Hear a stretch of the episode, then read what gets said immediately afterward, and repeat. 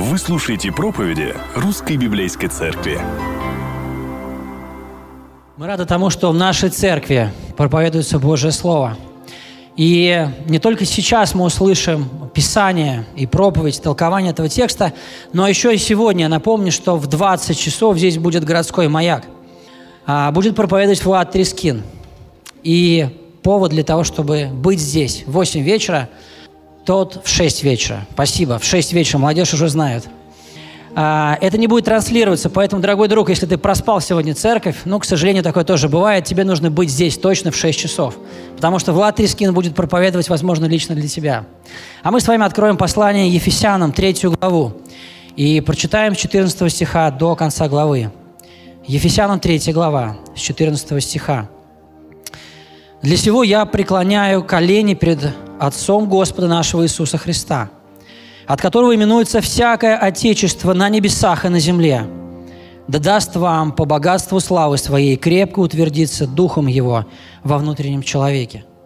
Верую вселиться Христу в сердца ваши, чтобы вы, укорененные и утвержденные в любви, могли постигнуть со всеми святыми, что широта – долгота, и глубина, и высота, и уразуметь превосходящую разумение любовь к Христову, дабы вам исполниться всею полнотой Божию. А тому, кто может сделать несравненно больше, э, а тому, кто действующий в нас силой, может сделать несравненно больше всего, чего мы просим или о чем помышляем, тому слава в Церкви во Христе Иисусе во все роды, от века до века. Аминь. Аминь. Дорогая церковь, мир вам и благодать. Радостно приветствовать вас в этот прекрасный день. Воскресный, по милости Божией, мы сегодня здесь, и даже погода нам не помешала или помешала совсем немного. Давайте мы помолимся, чтобы Бог пообщался с нами через Свое Слово. Господи, Ты велик, Ты прекрасен, и Ты собрал нас сегодня здесь. Мы предстали перед Тобой. Мы хотим послушать Тебя – Пожалуйста, настрой наши сердца на то, чтобы быть внимательными. У каждого из нас есть свои переживания, проблемы, трудности и вызовы, с которыми мы сталкиваемся. Господи, помоги сейчас сосредоточиться на том, что Ты хочешь нам сказать.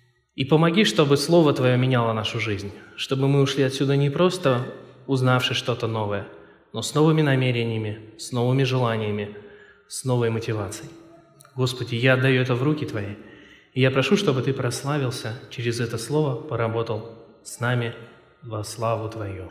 Во имя Отца и Сына и Духа Святого. Аминь. Пожалуйста, присаживайтесь.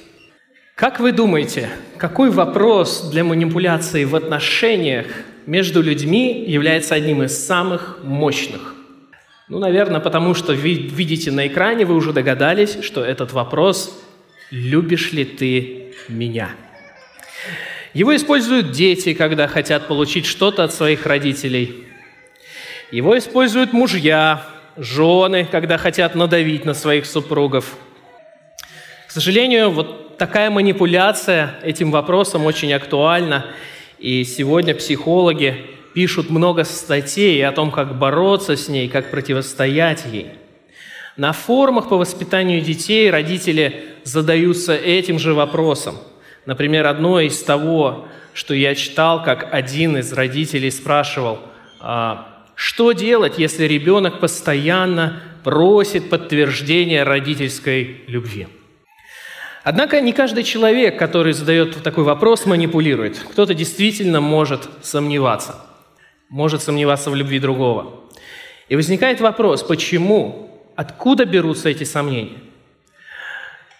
Потому что Человек ищет у другого то, что тот дать ему сущности не способен. Почему? Если мы исследуем корни человеческих желаний, то есть самую сердцевину, то мы найдем в сердце каждого человека желание признания или комфорта, или контроля, или некоторые другие. Но проблема в том, что никто из людей не способен напитать эту самую сердцевину, насытить этот корень. Хотя, безусловно, само желание можно исполнить. Организовать, например, хороший отдых или какую-то романтическую атмосферу, или купить своему ребенку новый подарок или игрушку. Все это можно сделать, но не, человек не способен удовлетворить вот эту сердечную жажду. Такая ситуация возможна в наших отношениях со Христом. Я уже назвал три из пяти таких основных проблем нашего сердца, глубоких, и полагаю, что, наверное, большинство из нас уже встретились с ними на своем пути. Как это проявляется? Все начинается с того, что в нашей жизни обстоятельства начинают меняться в нехорошую сторону. Дети становятся непослушными. Борьба с грехом почти всегда оканчивается поражением. Отношения в семье напряженные. Я ощущаю одиночество церкви. Преподаватель в университете очень привередлив. А работодатель ставит абсурдные задачи – Наконец, попытки создать семью оканчиваются неудачно. И вот именно в этих обстоятельствах у меня начинают появляться сомнения. Я начинаю думать, Господь не любит меня. Я сомневаюсь в том, что Он любит. И вот эти сомнения влияют на мои отношения с Ним. Я начинаю меньше доверять Ему, я начинаю формально общаться с Ним или просто этого не делать. Возможно, вам знакома эта фраза. Вы ее или сами о ней думали, или слышали – я искренне не хочу читать Библию. Однозначно не хочу. Почему? Потому что Бог мне не интересен. Я не буду лицемерить перед Ним. Я хотя бы честно об этом сказал. И, наконец, я начинаю себя жалеть. Я говорю, вот, Бог жестокий, Он видит, как я страдаю. Почему Он мне не даст мне больше внимания? Почему Он не даст мне мужа? Почему не даст жену? Ну вот я бедный, несчастный, а Бог-то вот какой жестокий, не может дать мне утешение. И в чем же причина этих сомнений? Почему так происходит? Если мы поисследуем наше сердце, если мы посмотрим внимательно на вот эти корни, да, о которых я сказал, то мы придем к неожиданному выводу. Вот эти жажды, жажда признания, контроля, комфорта, некоторые другие, они у нас есть. И мы точно хотим утолить жажду с помощью Христа. Вот здесь есть хитрость. С помощью Христа – то есть мы хотим, чтобы Христос утолил эту жажду чем угодно, только не самим собой. Чем угодно. Послушными детьми, победой над грехом, почтением внутри семьи, вниманием от людей в церкви, добрым преподавателем, хорошим работодателем, новоиспеченным мужем или женой. Жажда остается, и у меня резонный вопрос ко Христу. Господи, любишь ли ты меня? Друзья мои, вот этот текст, который мы прочитали, вот эта молитва Павла о верующих в Ефесе, покажет нам три направления, чтобы расти в уверенности в Божьей любви.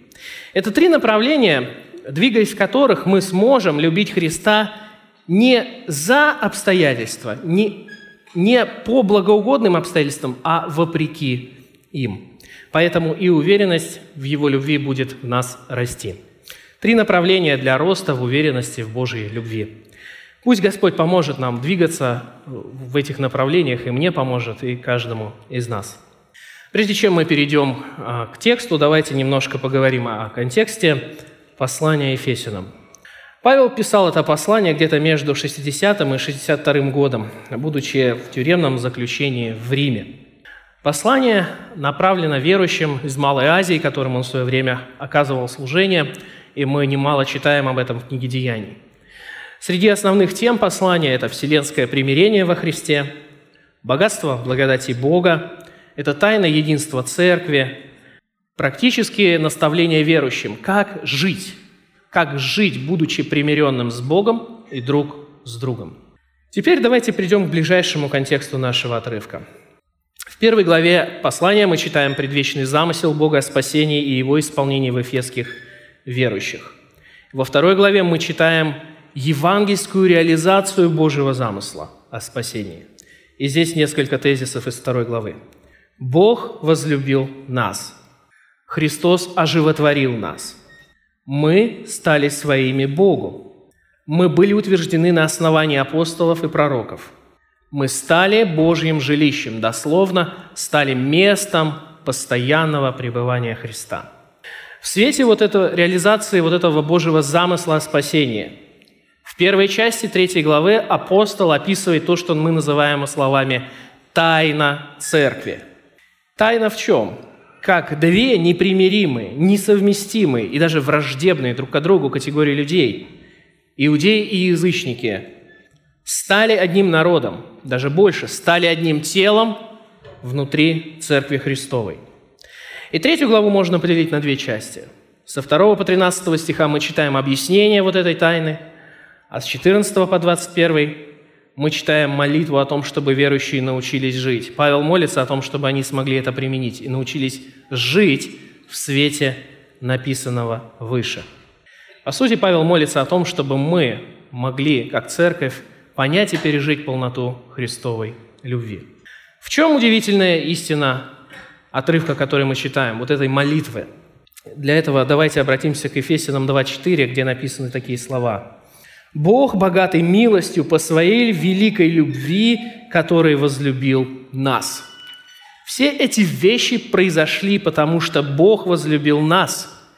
И Его любовь – это огромнейшая сила, по действию которой самые непримиримые люди стали близкими друг другу, и по действию которой мы, будучи врагами Богу, будучи отчуждены от Бога, стали близки к Нему. И эта сила, она не где-то далеко, она внутри каждого, кто принадлежит к Церкви Христовой. Поэтому, друзья мои, братья мои, сестры мои, наша задача сегодня – понять, как мы можем применять эту силу, силу Христовой любви. Конечно, у нас может быть много точек применения в этом тексте. Например, как э, учиться жить друг с другом не по понятиям мира, а по любви Христовой. Как принимать друг друга, подобно тому, как Христос принял нас. Но нам сегодня важна вот одна.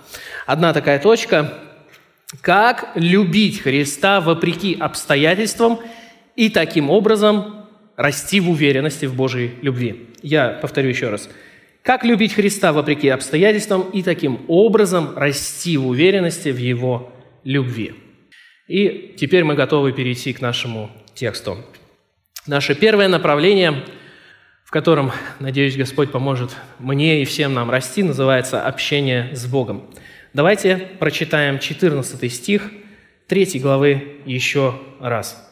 «Поэтому преклоняю колени мои перед Отцом Господа нашего Иисуса Христа». Посмотрите на слова «преклоняю колени». Очевидно, речь идет не о позе, иначе бы мы сказали, что надо только на коленях молиться. Речь идет о самом процессе молитвы – и здесь хочется более внимательно посмотреть на то, как он молится. Он говорит, я преклоняю колени мои перед Отцом Господа нашего Иисуса Христа. Тема обращения к Отцу очень важная для послания Ефесинам. Во многих местах Павел прям акцентирует, делает такое ударение на Божье отцовство. Я здесь прочитаю четыре стиха просто, чтобы это показать. Первая глава, третий стих. «Благословен Бог и Отец нашего, Господа нашего Иисуса Христа, благословивший нас во Христе всяким духовным благословением в небесах. Так? 2.18. Потому что через Него и те, и другие имеем доступ к Отцу в одном духе. 4.6. Один Бог и Отец всех, который над всеми и через всех и во всех нас. И, наконец, 5.20 благодаря всегда за все Бога и Отца во имя Господа нашего Иисуса Христа. Итак, темы Божьего отцовства достаточно много. Почему? Почему такой акцент делает апостол? Он хочет показать нам, что его отношения с Богом очень близкие, очень личные, и в каком-то смысле они очень особенные. Я поясню. В послании Ефесянам описаны два типа таких близких отношений. Э, Христос с церковью и люди внутри церкви. Я люблю их называть вертикаль и горизонталь.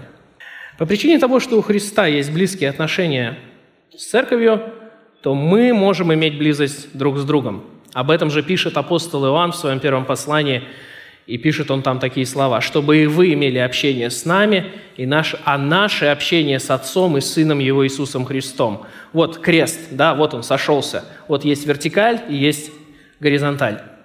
И здесь надо отметить, что эта близость есть и у каждого верующего по отношению к Богу.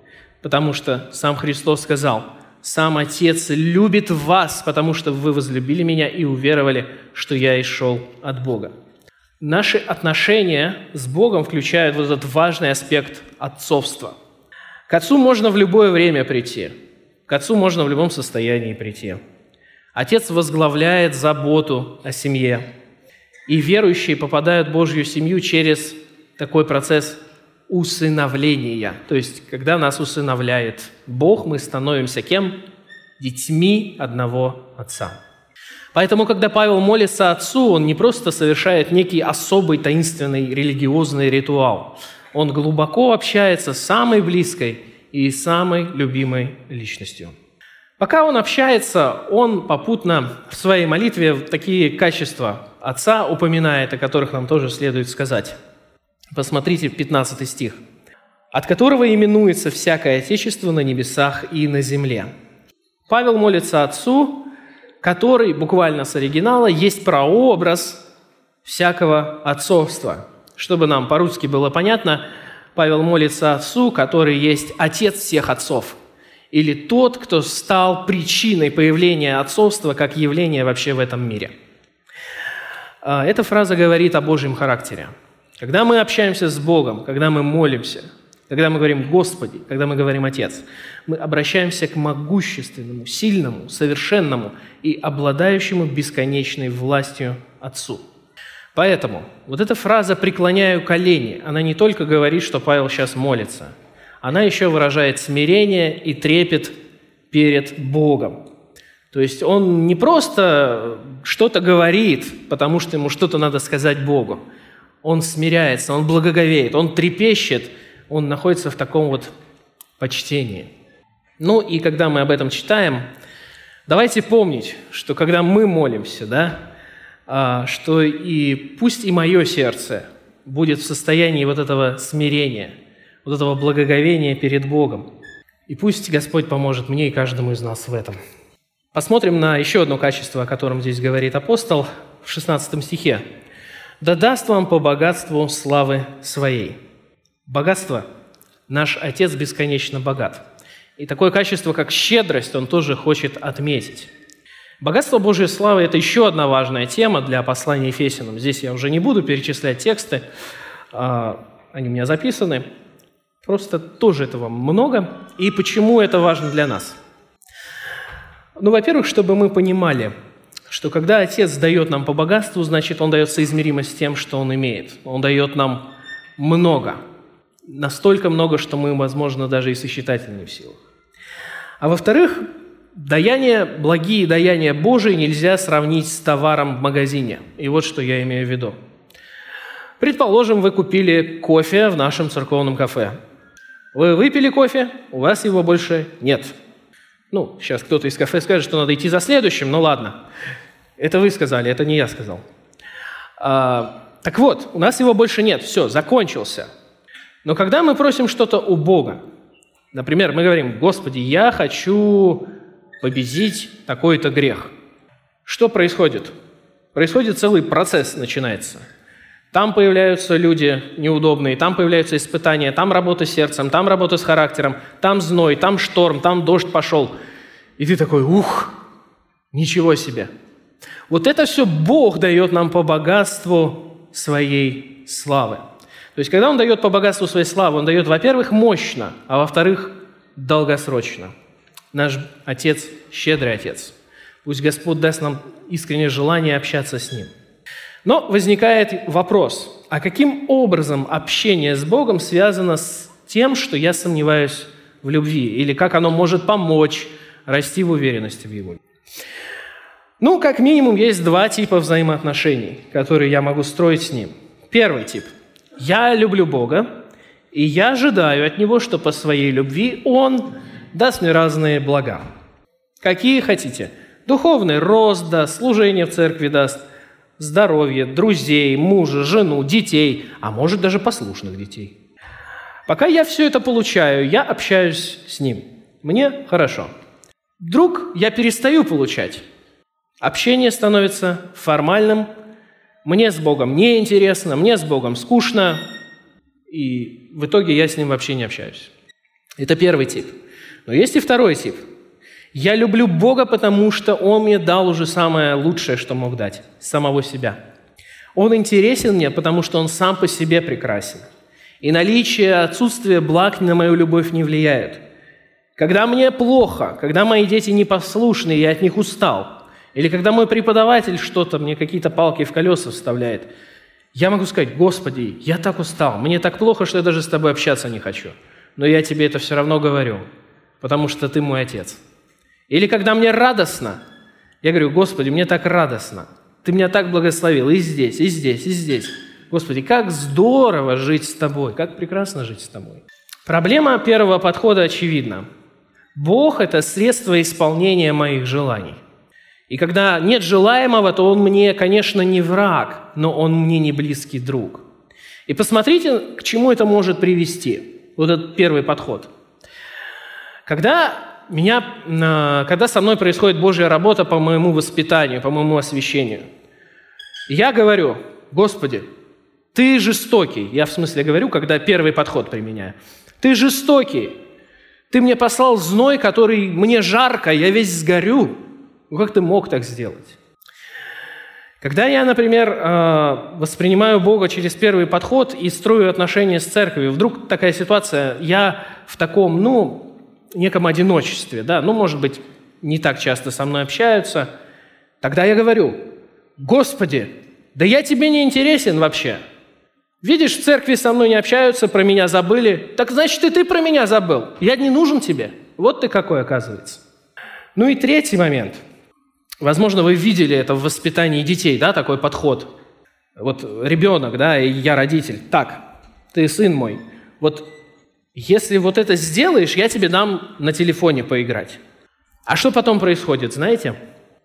А потом попробуйте попросить его что-то сделать и не дайте ему поиграть. Что будет? Такое слово, да, из четырех букв на букву «Б». Бунт бессмысленный и беспощадный. И в чем проблема? Это наши отношения с Богом, это мои, к сожалению, отношения с Богом. Стоит ему чуть-чуть подействовать против моей шерсти, так вот он мой бунт, бессмысленный, беспощадный. Вот оно мое своеволие, вот оно моя гордыня, вот оно, вот оно все выливается, вот оно все пошло.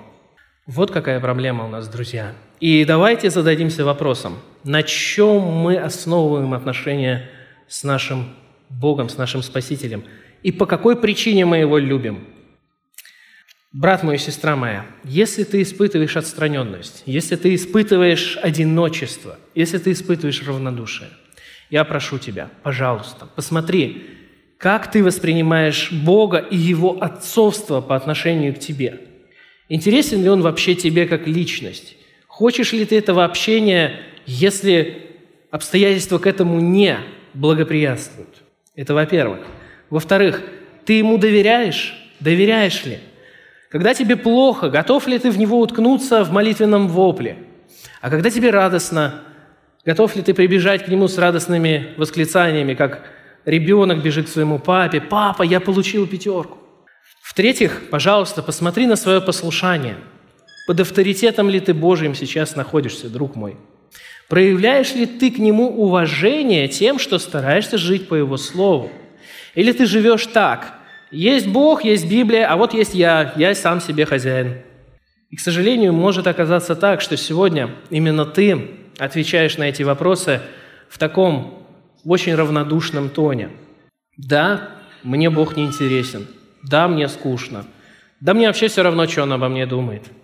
И, друг мой, если ты себя нашел в таком состоянии, я хочу, чтобы ты сегодня ободрился. Бог никогда от тебя не откажется. Бог никогда тебя не перестанет любить. Ему всегда будет интересна твоя жизнь и, более того, твоя душа бессмертная. И Писание говорит, если мы не верны, Он пребывает верен, ибо себя отречься не может. А с другой стороны, нам надо понимать, мы от Него зависим. Мы всегда от Него зависим. Поэтому я призываю тебя, пойми, что без общения с Богом ты не найдешь ни мир, ни гармонию, ни спокойствие, ни силы для борьбы и повседневной жизни – Поэтому обратись к Нему. Друг дорогой, обратись сегодня и скажи, Господи, ну мне не хочется с Тобой общаться. У меня нет интереса, нет этой жажды. Но я все равно зависим от Тебя, и я это понимаю. Помоги мне. Помоги мне и помоги пережить обновление вот в этом общении, в отношениях с Тобой. Пусть Бог поможет нам Пусть Бог поможет нам, чтобы наше общение со дня на день обновлялось, а не затухало. Итак, это первое направление, в котором мы можем двигаться, чтобы расти в уверенности Божией. Второе направление называется послушание Богу. Послушание Богу, и мы обратимся с вами к 16 стиху. Прочитаем его еще раз. «Да даст вам по богатству славы своей крепко утвердиться его, крепко утвердиться духом его во внутреннем человеке». Прежде всего, мы здесь поговорим с вами о таком явлении, как духовный фундамент. Во-первых, первая половина 16 стиха, э, вторая половина 16 стиха, ее можно прочитать так. «Быть укрепленными силой через его дух». Тут апостол молится, чтобы у нас с вами была сила духовная. Что такое сила? Ну, здесь не, не идет речь о какой-то такой, знаете, чтобы вот тут дома перемещать или э, там огонь с неба сводить. Нет, вообще не об этом речь. Один комментатор хорошо написал, это не способность творить эффектные чудеса, но духовное мужество, необходимое, чтобы быть зрелым, стойким и разумным христианином. Зрелым, стойким и разумным христианином. Нам проще всего понять силу, когда мы говорим о какой-то борьбе внутренней, когда мы боремся за послушание Божьему Слову, когда мы боремся с грехом, с искушениями. В действие вступает вот этот внутренний ресурс. И апостол молится, чтобы Бог дал нам его. Посмотрим дальше на 17 стих. «Верой вселиться в Христу в сердца ваши». Продолжаем укреплять наш фундамент. И слово «вселиться» означает постоянно пребывать. Я здесь отмечу, что речь, э, обращение апостола, оно к тем, кто уже познал Христа. Это не первая встреча. Но сейчас будет иллюстрация, которая понятна для всех. Вот это слово, мы его по-русски в нашем контексте можем сказать так. «Я молюсь, чтобы Христос прописался, постоянно зарегистрировался в ваших сердцах». Если продолжать эту аналогию, когда вы открываете российский паспорт, что вы там видите – штамп о том, что вы зарегистрированы по месту жительства, там печать стоит, да? Вот если мы продолжаем эту аналогию, то Святой Дух – это печать о постоянной регистрации Божией в нашем сердце. Вот, и да, Павел говорит о том, чтобы Христос, вот он постоянно зарегистрировался в нашем сердце. Причем там даже интересно, там не просто, что ты формально зарегистрировался, знаете, да, у нас кто-то прописался, а там не живет. Такое есть, да, дело. Но вот там он говорит, а, чтобы Христос стал вашим даже членом семьи. Вот так. Что это означает? Как понимать, Христос постоянно прописался, член семьи, это как? Прежде всего это означает, что Христос является господином всех сфер моей жизни – вот мой дом, мое сердце, и вот Христос, который господин всего и хозяин всего.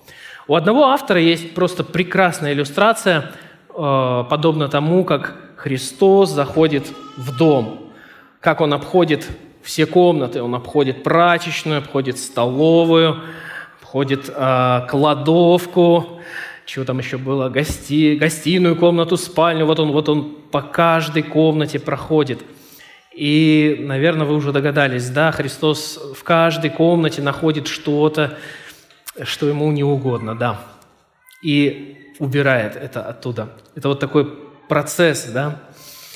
В действительности апостол молится о том, чтобы господство Христа простиралось на книги, которые мы читаем, на работу, которую выполняем, на пищу, которую едим, деньги, которые тратим, слова, которые произносим, короче, на мельчайшие детали – нашей жизни, пишет Уильям Макдональд. Это значит, что мы сфера за сферой начинаем больше и больше подчиняться под господство Христа.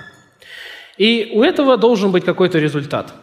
У этого должен быть какой-то результат, который описан в 18 стихе словами «чтобы вы, укорененные и утвержденные в любви». Когда мы укрепляемся Божьей силой, когда мы подчиняемся Христу, то результат Божьей работы в нас обретает такие серьезные очертания. Вот здесь два слова. Одно слово укорененное означает такой прочный корень. Вы сосну видели? Сосна растет, у нее такие корни массивные, да? их просто так нельзя выделить. А слово утвержденный означает фундамент, который вот так прочно, мощно, основательно стоит. И результатом вот этой Божьей работы становится вот такая массивная конструкция, которую просто так ветром не сдуть. К сожалению, вот наблюдаю за людьми, и многие зажигаются христианством. Им все нравится. Они везде участвуют. Они одну академию проходят, другую проходят, третью. У них одно, второе, третье служение. И ты на него посмотришь. Брат мой, сестра моя, у тебя такой духовный рост. Я тебе так завидовать начинаю. А потом получается следующее. У него происходит падение или выгорание, и тут ты понимаешь, что нет, не совсем духовный рост, а вот сейчас, после твоего восстановления, начнется настоящая духовная жизнь. Начнется тернистый, трудный процесс духовных перемен. И вот духовный фундамент, о котором мы читаем, это то, что в сухом остатке после этих перемен останется внутри меня, внутри тебя. Итак, мы укрепляем фундамент силой Духа Святого, подчиняем Господу Христу жизнь, наблюдаем плоды Его работы. Давайте посмотрим еще раз на 18 стих, на первую половину, чтобы вы укорененные и утвержденные в любви. Очевидно, здесь идет речь о любви Христовой. Когда мы укрепляемся в любви, когда мы вообще говорим о том, что Бог нас любит, нам важно понимать, что это такое. Потому что есть немало опасных крайностей. Ну, одна из них, э, вам известна, да, это вседозволенность. Бог меня любит, отлично, я делаю все, что я захочу. Что, нельзя так? А, ну, значит, Бог меня не любит. Ладно, я пошел, до свидания. А, ну, в общем, нам надо очень хорошо понимать, что такое любовь Божья в соответствии с Писанием. И вот здесь апостол нам некоторые характеристики оставляет. Давайте на них по тексту посмотрим. Прочитаем 18 стих еще раз чтобы вы, укорененные и утвержденные в любви, могли постигнуть со всеми святыми, что есть широта и долгота, и глубина, и высота. И вот первое качество Христовой любви – это, простите меня за такое слово, коллективность или, не знаю, соборность такая. Что это значит? Он пишет, чтобы вы могли постигнуть со всеми святыми, то есть со всеми верующими. Святой человек – это не тот, который ведет жизнь достойную. Святой человек – это тот, за которого Христос умер, и кто верой принял его жертву. На первый взгляд, любовь Божия – это что-то очень такое личное. Возможно, вы помните, что в свое время была фраза такая «Веруешь ли в Христа как своего личного Спасителя?» А кто из вас слышал эту фразу? Можете руку поднять? Ага, ну то есть знаете, отлично. А, ну вот в чем здесь проблема? Мы не сможем постичь полноту любви Христа, если мы будем смотреть только на вертикаль «Я и Христос», и будем совершенно игнорировать вот эту горизонталь «Я и святые», «Я и верующие», «Я и церковь». Христос проявил полноту своей любви к церкви, к новому народу. Поэтому у меня невозможен вариант, когда я отождествил себя с Богом, но с церковью себя не отождествил. И тем более, я не могу просто, я не могу понять полноту любви Божией, если я не живу жизнью в поместной церкви. Ну, а в каких направлениях тогда, спрашивается, я могу ее понять? Я здесь несколько назову. Во-первых, в общении, то есть когда мы участвуем в жизни друг друга, когда нам не все равно, что происходит с моим братом и с моей сестрой – во-вторых, во взаимном служении, когда мы поддерживаем друг друга, помогаем, у нас есть прекрасные возможности для этого в виде церковного канала, в виде разных чатов, это здорово. И третье важное направление – это участие в духовной дисциплине. Когда нам не просто не все равно, что у тебя, как с работой дела, как с твоими деньгами дела, а когда нам не все равно, что в твоей душе, не все равно, как ты борешься с грехом и как ты следуешь за Христом. Это очень важный момент, где Божья любовь проявляется в полноте. Но это возможно только в рамках поместной церкви. Итак, это первое качество Христовой любви а, – коллективность. Второе – это бесконечность. Посмотрите на слова «широта» и «долгота» и «глубина» и «высота». Вообще эти слова э, нужно понимать, что Бог являет всеобъемлющую любовь такую всеохватывающую любовь к нам. Широту любви мы можем видеть в принятии абсолютно разных людей, из разного сословия, из разных национальностей. из разных культурных, э, из э, принадлежности к разным культурам. Долготу любви мы можем видеть в том, что Он начинает ее проявлять прежде создания мира, да, когда избирает людей для спасения. Высоту мы видим в обилии Божьих благословений да, к верующим. И глубину любви мы можем видеть в том, что Бог всходит в самую пучину греха и порока, в самый вот эпицентр зла, можно сказать, спускается Бог и искупляет а, мертвых по преступлениям и грехам. У Божьей любви, вот у этой всеобъемлющей любви очень такая четкая небесная направленность. Конечно, здесь нельзя сказать, что когда я кушаю пончик, когда я завтракаю и запиваю вкусным кофе, здесь нету ничего о вот этой всеобъемлющей любви Христа. Ну, нет, конечно. Божья любовь простирается и на те вещи, которыми мы наслаждаемся сегодня. Но мы должны понимать их так. Бог спас нас не для того, чтобы мы наслаждались пончиками только – или кофе только, или хорошим жильем только, или хорошей работой только. Но Бог спас нас, чтобы мы, наслаждаясь кофе, пончиками, жильем, работой, а, с семьей, могли говорить, Господи, как здорово, но меня ждет нечто лучшее и нечто большее. Потому что Твоя любовь не заканчивается на этой земле, она простирается далеко в вечность. И меня ждет нечто большее и нечто более восхитительное, чем то, что я испытываю сейчас. Итак, это второе качество Божьей любви – бесконечность. Посмотрим на третье качество, прочитаем с вами 19 стих. «И уразуметь превосходящую разумение любовь Христову, дабы вам исполниться всей полнотой Божией». Превосходящее разумение. Уразуметь превосходящее разумение. Мне кажется, здесь на первый взгляд есть некое противоречие. Ну как можно понять то, что понять невозможно? Ну, что-то странное. На самом деле никакого противоречия здесь нет. Я сейчас объясню почему. Оригинальный текст дает такое э, слово «познайте преобладающее над знанием». И речь идет о двух разных вещах. Когда мы говорим «познать», мы говорим не только об интеллектуальном э, аспекте, мы говорим о сердце, об опыте, о том, что нужно пережить, испытать. И как раз вот здесь говорится об этом. Христову любовь недостаточно просто понимать умом. Ты должен понять ее и постичь ее, постичь ее сердцем. А вот как раз знание – это то, что мы воспринимаем умом. И что это означает? Как можно пережить то, что превосходит разум? Ну, вернуться к Евангелию. Потому что факт осознание своей негодности, своей никчемности, своей бесполезности перед святым Богом. Факт того, что ты безнадежен, и ты не можешь исправиться. Факт того, что ты находишься в самом печальном положении в этой вселенной и никак не можешь на это повлиять. И факт номер два – то, что Бог любит тебя, то, что Христос умер за тебя – то, что Христос заплатил полностью, полную цену для того, чтобы спасти тебя, искупить тебя, вести в свое вечное присутствие. Вот она, вот она Христова любовь, которую невозможно воспринять разумом, потому что эти две вещи не укладываются в нашей голове. Но эти две вещи как раз и есть суть Евангелия, суть благой вести. Поэтому, когда мы с вами, друзья дорогие, здесь, в церкви, принимаем хлебопреломление. По сути, мы вот этим и занимаемся. Мы говорим, Господи, помоги нам еще раз уразуметь превосходящее разумение любовь Христову. Уразуметь не только в том смысле, что у нас что-то повернулось в голове, но и в том смысле, что мы пережили, мы поняли, мы погрузились вот в это Евангелие.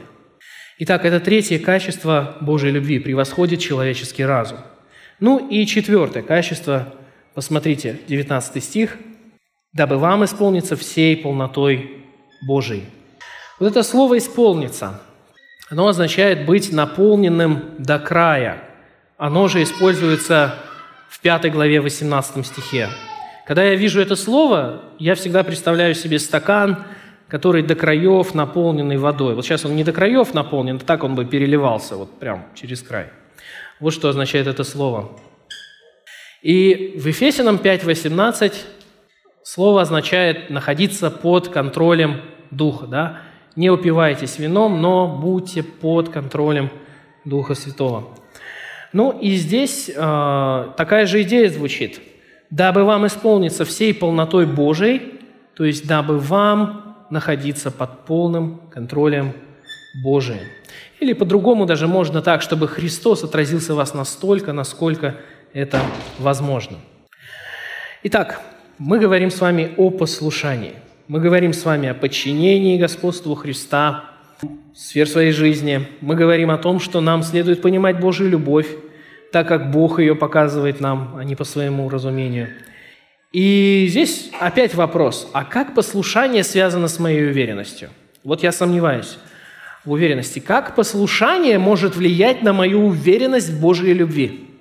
Ну, вот знаете, было бы все очень просто, наверное, если бы мы прочитали вот этот текст, у нас бы запорхали в животе бабочки, и до конца своих дней мы бы никогда бы ни в чем бы не сомневались. Но в реальности дела обстоят иначе. И мы можем не просто говорить «я сомневаюсь», а мы можем говорить прямо в Богу в глаза «да не любишь ты меня». И вот несколько иллюстраций, как это может быть. Ну, первая иллюстрация – Христос не любит меня – и вот я в этот диалог включаюсь. Я говорю, слушай, ну а почему не любит-то? Почему он тебя не любит? Ну, со мной не поздоровались, со мной не пообщались. Малая группа. Что вы сказали про малую группу? Да формально со мной моя малая группа общается. Да не хотят они меня видеть, знать там э, какие-то все лицемеры. Служение я никак не могу в церкви найти, понимаешь? Вот у меня такие дары, а им мои дары не нравятся. Вот все хотят меня куда-то не туда. Ну, не получается. Да вообще в жизни какие-то испытания. С этими людьми трудности, с этими людьми трудности. Господи, ты меня если любил, то ты меня, наверное, в конец уже разлюбил. Вот такой есть пример. Есть второй пример. Христос меня любит, но не так сильно, чтобы я был счастлив. Господи, ты, конечно, меня любишь. Я не сомневаюсь. Слушай, но если ты меня любишь, а почему ты мне не можешь больше друзей дать в церкви? А почему я денег не могу больше заработать? А почему я замуж не могу выйти? А почему жениться не могу? Так, нет, конечно, хорошо, ты с моим характером работаешь, да, все отлично, я не спорю. Но у меня полного счастья нет, у меня внутри вот этого довольства нет. Где оно, Господи, почему? Я не понимаю. Это второй пример. Третий пример. Христос меня любит, но я ничего не чувствую. Так, простите, а где бабочки в животе? Вы все тут говорите о любви Божией, так ее надо чувствовать, ее нужно испытывать, должен быть огонь, должна быть феерия, должно быть что-то невообразимое. А у меня как-то все сухо, формально, повседневно, как-то все вот как погода в Москве ближайшие там две недели назад. Дождь какой-то, грязь какая-то. Что происходит вообще? Я хочу красок, я хочу эмоций, насыщенности. Господи, мне очень грустно, что мои отношения с тобой не такие. Ну и четвертый пример – Христос меня любит, но меня не любят в церкви. Господи, Ты прекрасен, Ты велик, Ты потрясающий. А вот эти люди, о, вот это большая проблема, Господи. И я с Тобой очень хочу общаться, а вот с ними не хочу. От них слишком много негатива. Они меня то спрашивают, когда я свидетельство напишу, то спрашивают, почему меня на малой группе не было, то спрашивает, как Бог в твоей жизни работает. Я уже устал от этого вопроса. Господи, у меня слишком сложный характер, чтобы сближаться. И я боюсь, что я еще своим сложным характером кому-то проблем наделаю. Побуду-ка я в стороне, пожалуй. Вот сильно сближаться не буду, совсем уходить тоже не буду. Вот так. Брат мой, сестра моя, возможно, в этих картинках из жизни ты себя узнал – и я прежде всего вот о чем тебя прошу. Пожалуйста, не оценивай Божью любовь так, как ты себе ее привык оценивать. Руководствуйся Писанием. Бог Библии – это не волшебник и не старый дедушка. Откуда мы это знаем? Звучит вопрос. Из Писания. Также и его любовь – это не вседозволенность, это и не чувство, когда все горит и пылает огнем. Но что это? Прежде всего, любовь Божия, главный ее критерий – это Римлянам 5.8 – Бог свою любовь нам доказывает тем, что Христос умер за нас, когда мы были еще грешниками. Простите, у Христа бабочки, что ли, там летали, когда Он умирал за нас на кресте? Нет, конечно. Это была боль, это были слезы, это была агония, но Христос там показал всю полноту Божьей любви на кресте. И поэтому, друг мой, смотри на крест Христов, когда постигают тебя сомнения в любви. Смотри в Писание, чтобы увидеть полноту Божьей любви и понять, что это такое на самом деле. И второе, посмотри, апостол молится, и он говорит, духовная сила нам нужна. Духовная сила. Почему духовная сила? Ну, потому что мы люди. Если бы нам можно было вот так просто вот сказать, я не сомневаюсь в Божьей любви, аллилуйя, но мы же люди, мы же падаем, мы слабы, мы немощны, мы искушаемы. И апостол молится, потому что только Бог может прийти в твою жизнь, в мою жизнь и начать вот это насаждать, начать нас укреплять. И поэтому, друг мой, это моя и твоя повседневная нужда, повседневная трудность, повседневный вызов. Ты ослаб, может быть, у тебя нет сил прямо сейчас с грехом бороться. Беги ко Христу, скорее. Господи, я нуждаюсь в стойкости, я нуждаюсь в крепости. Я упал, и я прошу, чтобы Ты меня поднял. Я хочу не просто умом понимать Твою любовь, я хочу ее пережить, я хочу ее испытать, я хочу ею наполниться, я хочу жить и просыпаться сознанием того, что я Твой любимый сын, Твоя любимая дочь. Друг мой, возможно, ты воспринимаешь любовь Христа как что-то формальное, как что-то искусственное, как что-то ненастоящее. Я прошу тебя также и вот о чем. Проверь свой фокус. Через что ты смотришь на любовь Христа – Пожалуй, приведу пример не для нашего времени года, но когда лето, и вы смотрите на солнце через солнцезащитные очки, то солнце не вредит вашим глазам. Оно становится в ваших глазах как бы менее ярким. Если мы сравним солнце с любовью Христа, друг мой, задай себе вопрос, через какие очки сегодня ты смотришь на любовь Христа? через очки внимания, через очки признания, через очки похвалы. Что там в твоем сердце, что делает любовь Христа как бы незначительной, такой вот слабой? Друг мой, возможно, ты видишь сферы жизни, в которых ты не покорен Христу. Возможно, ты видишь, что прямо сейчас ты Ему не послушен в том-то и в том-то. Прямо сейчас ты вот эту комнату своего сердца держишь руками и ногами. И я умоляю тебя, не ожесточайся в своей непокорности. Не надо думать, что она сама по себе уйдет. Вот, я, муж, вдруг начну любить свою жену, начну ее уважать. Или вот я жена, начну уважать своего мужа как-то внезапно, как-то просто так. Нет, срочно приди ко Христу. Скажи, прости меня, открой ему свое сердце – исповедайся перед Ним. Господи, да, это я. Это я тот, кто держу эту комнату руками и ногами. Это ты знаешь, какую комнату. Пожалуйста, помоги смириться перед Тобой, помоги сокрушиться, помоги покаяться в своем грехе и будь господином каждой комнаты моего сердца. Послушание – это тяжело, но пусть Господь укрепит нас, пусть Господь укрепит меня, пусть Господь укрепит каждого из нас, чтобы нам расти в послушании и таким образом расти в уверенности, в любви. И переходим мы к третьему направлению, которое называется «Прославление Бога». Давайте прочитаем стихи 20 и 21 еще раз. «А тому, кто действующий в нас силой, может сделать несравненно больше всего, чего мы просим или о чем помышляем, тому слава в Церкви во Христе Иисусе во все роды, от века до века. Аминь». Свою молитву апостол завершает хвалой, таким словословием Богу. И поскольку все, что было до этого, в той или иной степени говорило нам о Божьей работе, да, что духовный фундамент внутри нас – это результат Божьей работы. А уверенность – это тоже результат Божьей работы. В конце концов, если Бог со мной не поработает, у меня не будет сил слушаться. Я буду все знать, но я буду вот как овца, да, которая вдруг стала непокорной. Поэтому давайте посмотрим, Какие принципы вот в этой молитве хвалы, в, этой, в этом заключении мы можем увидеть? Принципы касательно Божьей работы.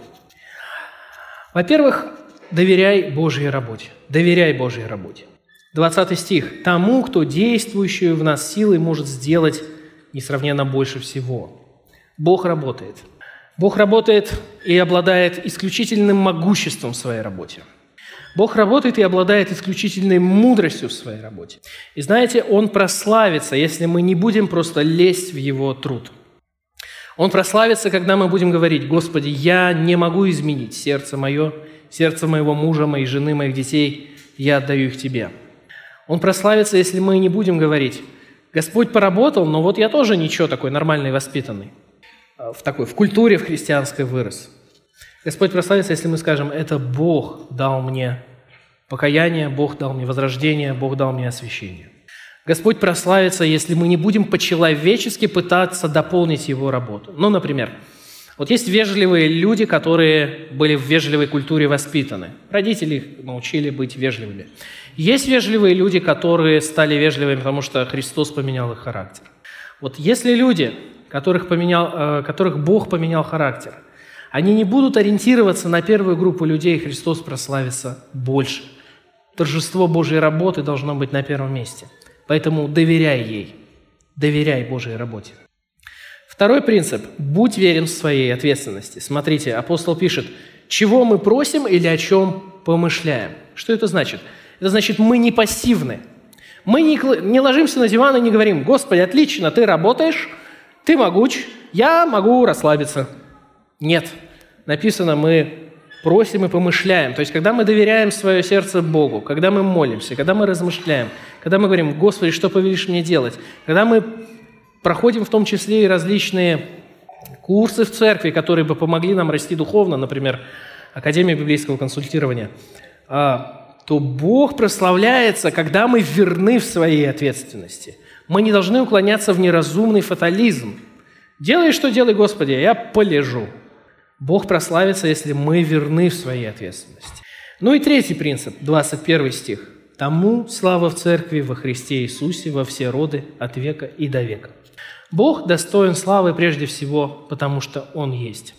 Потому что в нашей жизни будут моменты, когда мы будем понимать Божью работу, а будут моменты, когда не будем понимать. Будут моменты, когда мы будем понимать, как Бог меняет мое сердце – а будут моменты, когда внезапно на нас что-то обрушится сверху, и мы скажем, Господи, я не понимаю, я, я не могу найти ответы на свои вопросы. И в том и в другом случае Бог одинаково достоин славы, просто потому что Он есть тот, кто Он есть. И это моя молитва сегодня. Господи, научи меня славить Тебя вопреки моему пониманию Твоей работы. Ты точно работаешь. Но помоги мне не задаваться такими вопросами, когда я не понимаю, сказать, Господи, Ты достоин славы. Хотя я сейчас ничего не понимаю, но Ты достоин славы. И наш традиционный вопрос – какое отношение вот это имеет к уверенности в любви Божией? И снова три картинки из нашей жизни. Три истории. История первая. Я почему-то духовно не расту. Динамики нет у меня – на АБК был, на АУ был, библейскую академию прошел. У меня даже свой персональный душ-попечитель есть. Все равно все глухо. Господи, тут все говорят, что ты меня любишь. Почему я не меняюсь? Вторая история. Я предложил свою помощь для команды «Маяка». Я предложил помощь, чтобы проводить встречи «Маяка». Мне отказали. А, ну, жаль, конечно, но у меня есть свободное время – Пойду в боулинг, что ли, поиграю. На футбол пойду там. Я не буду напрягаться, чтобы найти служение, потому что если Бог любит меня, Он мне точно даст что-нибудь. А пока я расслаблюсь. Ну и третья история из жизни. Я был на малой группе в прошлом сезоне. Вот это была группа. Там глаза горели. Там Господь так со мной работал. Я там так открывался, так общался. Такое классное общение было. За лето переехал на другой конец города. Пришел на другую группу. Ну, я пока вливаюсь, но по ощущениям уже что-то не то. Люди закрытые какие-то. Эту, эту сестру вообще не могу понять. Этот брат странный какой-то. Господи, ну, видимо, на этой группе ты меня любишь меньше, чем на другой. Ну и там мысль такая шальная, не вернуться ли мне обратно? Дорогой друг, возможно, ты видишь себя в одной из этих историй. Возможно, ты герой одной из этих историй. И пусть Господь даст тебе мудрости его прославить верным решением. В картинке с духовным ростом. Почему не расту. Возможно, ты любишь контролировать свой дух. Возможно, ты любишь так держаться за все, чтобы смотреть. Я точно должен быть уверен в том, что Господь меня взращивает. Я буду каждый миллиметр отслеживать. Вот это желание контроля настолько владело тобой, что ты, что ты уже сомневаешь, ты веришь в контроль больше, чем в Божью любовь. Или с другой стороны, ты склонен пускать все на самотек в картинке с поиском служения. Почему? Да потому что любая инициатива – это твой выход из зоны комфорта. Зачем мне что-то искать? У меня есть комфорт, у меня есть тихая лодка на, на, на середине океана, в которой я могу лечь и расслабиться. Кто посмеет тронуть мою лодку? Кто посмеет ее раскачать? Не-не-не, не надо. Не надо. Я должен вот тихо, спокойно, в гармонии. Возможно, ты веришь в комфорт больше, чем в любовь Божию, и поклоняешься Ему больше, чем любви Божией. И, наконец, может быть, ты просто перестал видеть Божью руку в своих обстоятельствах жизни. Ну как это понять? Ты видишь все, что человеческое. Людей видишь, проблемы их видишь, неправильное отношение к тебе, в кавычках, видишь. Все человеческое видишь. А вот Божье ты не видишь. Почему не видишь Божье? Да потому что ты стал центром всего мира – Потому что ты видишь только себя самого, себя любимого. И в этом большая беда. Друг мой, брат мой, сестра моя, в какой бы из картинок ты не узнал себя, начни с молитвы. Господи, я хочу утвердиться в Твоей любви. И чтобы мне утвердиться, прости меня. Прости, что я заменил вот этот объект поклонения. Прости, что я уповаю на что-то другое больше, чем на Тебя.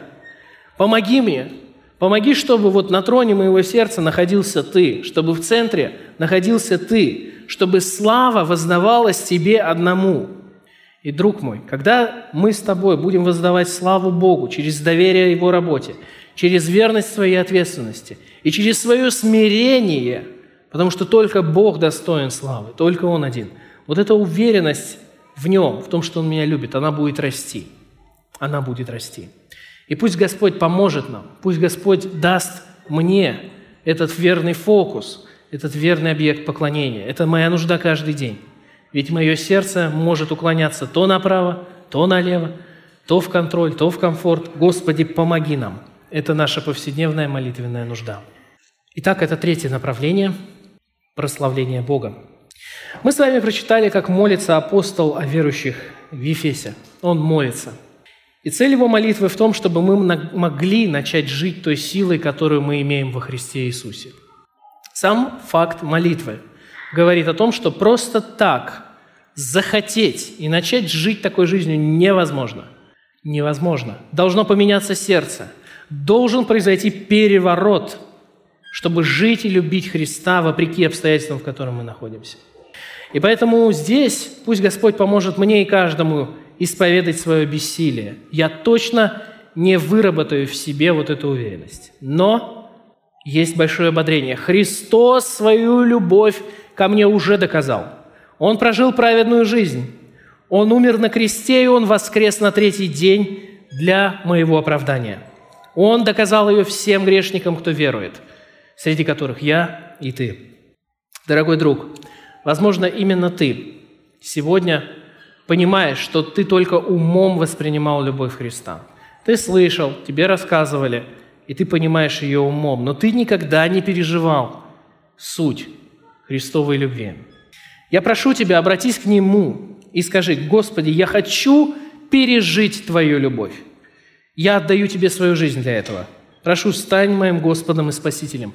Прости мои грехи, Господи. Пусть Господь укрепит тебя. Пожалуйста, обратись к Нему. Также пусть Христос укрепит наши сердца, чтобы наша уверенность в Его любви росла. Пусть Он поможет нам двигаться в этих трех направлениях, в общении с Ним, чтобы мы им наслаждались. Наслаждались не потому, что у нас классная машина, или что дети не болеют, или что по учебе все получается, или что вот муж меня такой уважает, или что у меня достаточно денег, а просто потому, что я люблю Бога. Он прекрасен. Во-вторых, чтобы он помог нам двигаться в послушании, чтобы каждая комната нашего сердца, там горел свет. горел свет. Мы когда входим, мы включаем свет, чтобы Христос, зайдя в наши комнаты, включил там свой свет. И, наконец, чтобы Господь дал нам иметь верный объект поклонения, чтобы мы прославляли Его.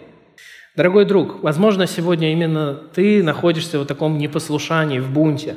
Пусть любовь Божия посетит тебя. Пусть любовь Божия сокрушит твое сердце. И сегодня я нуждаюсь в этом, чтобы Господь направил меня на этот путь. Господи, обнови сердца наши через Твое Слово, посети Твой народ и действуй по Твоему могуществу. И будь прославлен сейчас и вовеки. Аминь. Давайте помолимся.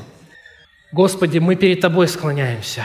Ты поистине великий, прекрасный и славный Господь.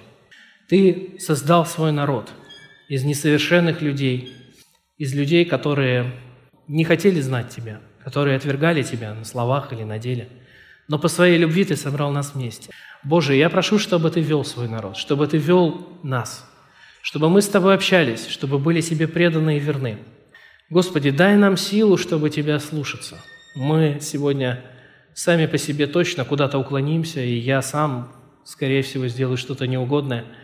Господи, помилуй, прости и поддержи нас – Боже, помоги, чтобы в нашем сердце был верный объект поклонения. Ты будь на троне, Ты будь господином, Ты будь царем. Не просто на словах и не просто в воскресенье, но на нашей неделе, в нашем доме, в нашей семье, на нашей работе, на нашей учебе, в нашем бизнесе. Господи, помоги нам и поддержи. Мы нуждаемся в Тебе.